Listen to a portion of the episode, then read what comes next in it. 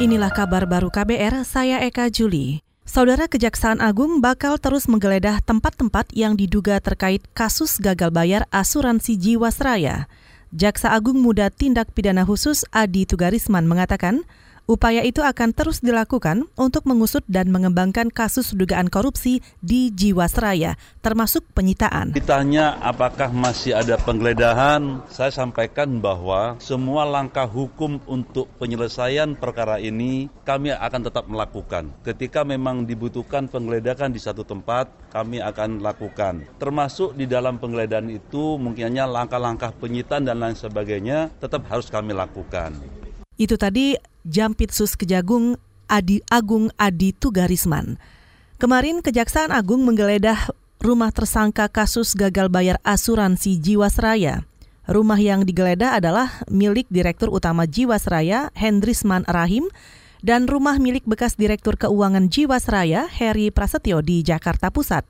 Penggeledahan dan penyitaan sejumlah barang milik para tersangka dilakukan sebagai upaya mengembalikan kerugian negara. Sementara itu, Menteri BUMN Erick Thohir hari ini banyak mendapat kiriman karangan bunga sebagai bentuk dukungan untuk menyelesaikan berbagai persoalan yang membelit PT Asuransi Jiwasraya.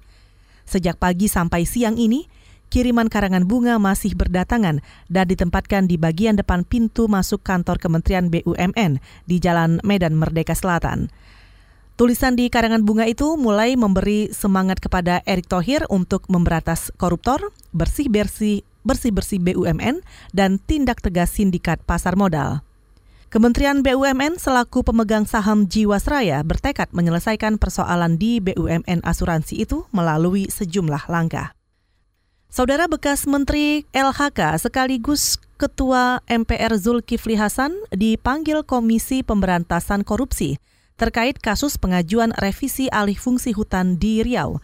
Selengkapnya disampaikan jurnalis KBR Mutia Kusuma. Saudara, Komisi Pemberantasan Korupsi KPK memanggil Zulkifli Hasan atau Zulhas dalam kasus pengajuan revisi alih fungsi hutan di Provinsi Riau tahun 2014. PLT Jubir KPK Ali Fikri dalam keterangan tertulisnya mengatakan Zulhas diperiksa dalam kapasitasnya sebagai saksi untuk tersangka korporat PT Palma. Kata Ali, Zulhas diperiksa terkait jabatannya sebagai Menteri Lingkungan Hidup dan Kehutanan RI periode periode 2009 hingga 2014. Namun, Zulhas sampai saat ini belum terlihat mendatangi gedung Merah Putih KPK. Selain Zulhas, KPK juga memeriksa saksi lainnya yaitu Direktur Perencanaan Kawasan Hutan di tahun 2014 pada Kementerian Lingkungan Hidup dan Kehutanan RI, Masyud.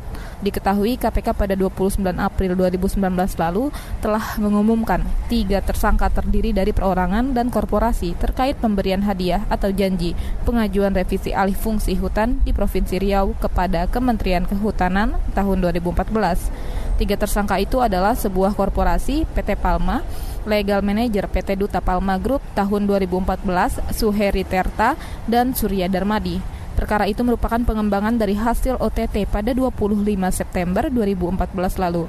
Dalam kegiatan tangkap tangan itu, KPK mengamankan uang dengan total 2 miliar rupiah dalam bentuk 500 juta rupiah dan 150 ribu dolar Singapura. Demikian dari Gedung Merah Putih KPK Mutia Kusuma Wardani untuk KBR.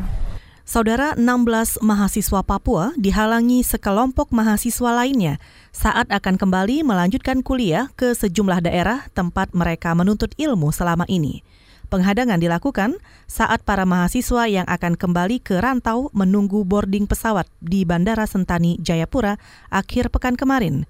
Ketua Tim Pemulangan Mahasiswa Papua yang dibentuk Polda setempat beberapa waktu lalu, Alexander Mauri mengatakan insiden itu terjadi karena kesalahpahaman komunikasi. Menurut Alex, para penghadang menginginkan para mahasiswa harus lebih dulu bertemu Gubernur Papua, pimpinan DPR Papua, dan juga pimpinan Majelis Rakyat Papua sebelum kembali kuliah. Mahasiswa yang akan kembali kuliah di rantau dan kelompok penghadang ini sama-sama mahasiswa Papua yang pulang kampung pasca ujaran rasisme di Surabaya pertengahan Agustus tahun lalu. Saudara demikian kabar baru, saya Eka Juli.